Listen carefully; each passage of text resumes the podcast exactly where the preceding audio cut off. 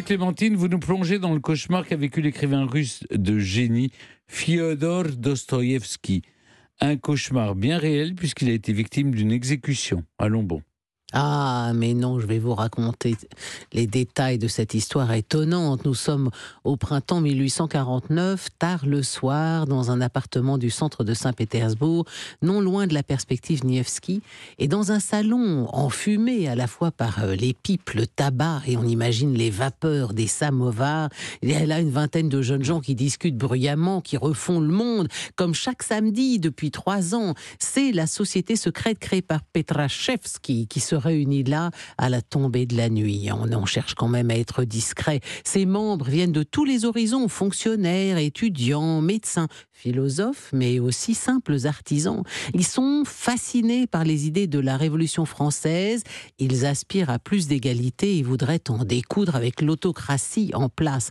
Parce que le tsar du moment, Nicolas Ier, est, vraiment le tsar euh, euh, tout-puissant, autocratique par excellence. Il n'a rien à voir avec son père. Son père Alexandre Ier était un tsar plutôt libéral, amoureux de la France, qui s'était intéressé très tôt à la tournure démocratique prise par certains pays d'Europe. Rien à voir avec le tsar du moment Nicolas Ier.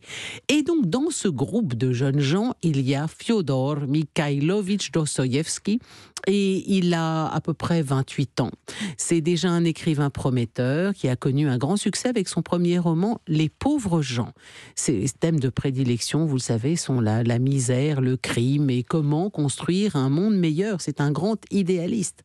Hélas, tous ces comploteurs sont quand même un petit peu des bras cassés, ils ne sont pas très discrets et très vite, le groupe Petrachevski est infiltré par la police tsariste.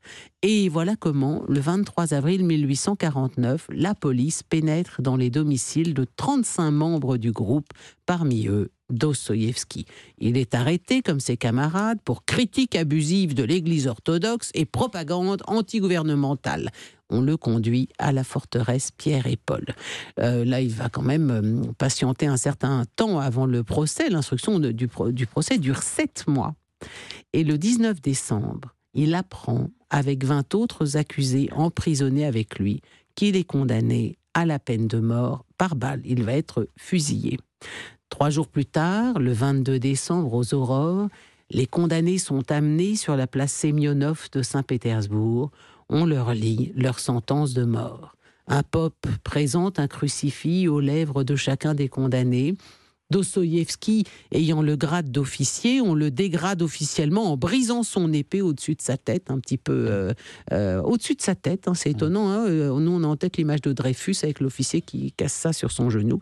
Et puis, on l'attache au poteau d'exécution à côté de ses compagnons d'infortune alors que les soldats du peloton d'exécution ont mis leur fusil en joue et qu'il ne lui reste plus que quelques secondes à vivre, un tambour retentit un messager vient d'arriver et l'inimaginable se produit. Le tsar les gracie et a commué leur peine en travaux forcés.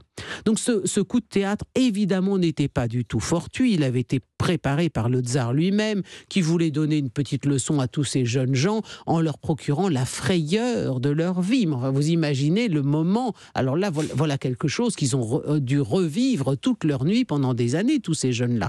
Dostoïevski est condamné à 4 ans de travaux forcés à Omsk, suivi de 5 ans de service militaire en Sibérie orientale. C'est pas la peine de mort, hein. mmh. mais enfin, c'est dur quand même. Hein. Ah bah c'est quand même c'est dur. Hein, oui, les hivers sibériens, mais paradoxalement, avant même d'avoir commencé à purger cette peine difficile, lui éprouve un sentiment de liberté étourdissant. Il se sent déjà un délivré vivant. Non seulement il n'est pas mort, mais en allant au bagne, eh bien finalement, il peut échapper à cette vie pétersbourgeoise qui lui était devenue insupportable. L'écrivain déchu n'avait plus rien à y trouver. Le convoi quitte Saint-Pétersbourg le 24 décembre. le voyage va durer un mois. Et ses compagnons de misère sont très surpris. Ils s'étonnent de voir Dostoïevski qui chante des cantiques d'un air presque guilleret. Et comme s'il il faisait fi, il sentait pas. il a quand même des fers de 5 kilos qui entravent ses pieds, mais ça a l'air d'aller. Alors on passe par les grandes villes de l'Empire, Nijni Novgorod, Kazan, Perm, les jours passent. Et Dostoïevski se fait remarquer par son entrain et l'espérance qu'il essaie d'insuffler à ses compagnons. Le 23 janvier 1850, au plus froid de l'hiver, alors que la température descend quand même au-dessous de moins 30 dans ces contrées, Dostoïevski arrive devant la Katorga, la prison d'Omsk, au fin fond de la Sibérie. Durant ces années de détention, Dostoïevski va réussir à se faire respecter et même à se faire aimer. Et ce peuple russe qu'il voulait approcher, il va apprendre à le connaître, à nouer avec lui un lien vivant. Ces forçats, qui semblent avoir perdu tout visage humain, sont désormais pour lui, je le cite, des hommes, des hommes véritables, des caractères profonds, puissants et beaux, de l'or sous l'ordure. Dostoïevski n'a pas 30 ans et encore toute une œuvre à accomplir. Hmm. Eh bien, merci beaucoup. Vous, Clémentine, qui avez accompli votre œuvre, maintenant. Et, quelle œuvre Ah oui, oh bah, surtout. Moi, je pense que je rentrerai dans l'histoire pour mes réponses au quiz à des questions. Ah, vous avez voilà. difficiles. Vous savez, en même temps, c'est le moment où je ne contrôle plus rien dans l'émission Clémentine. Je passe la main à Jean-Luc Lemoine.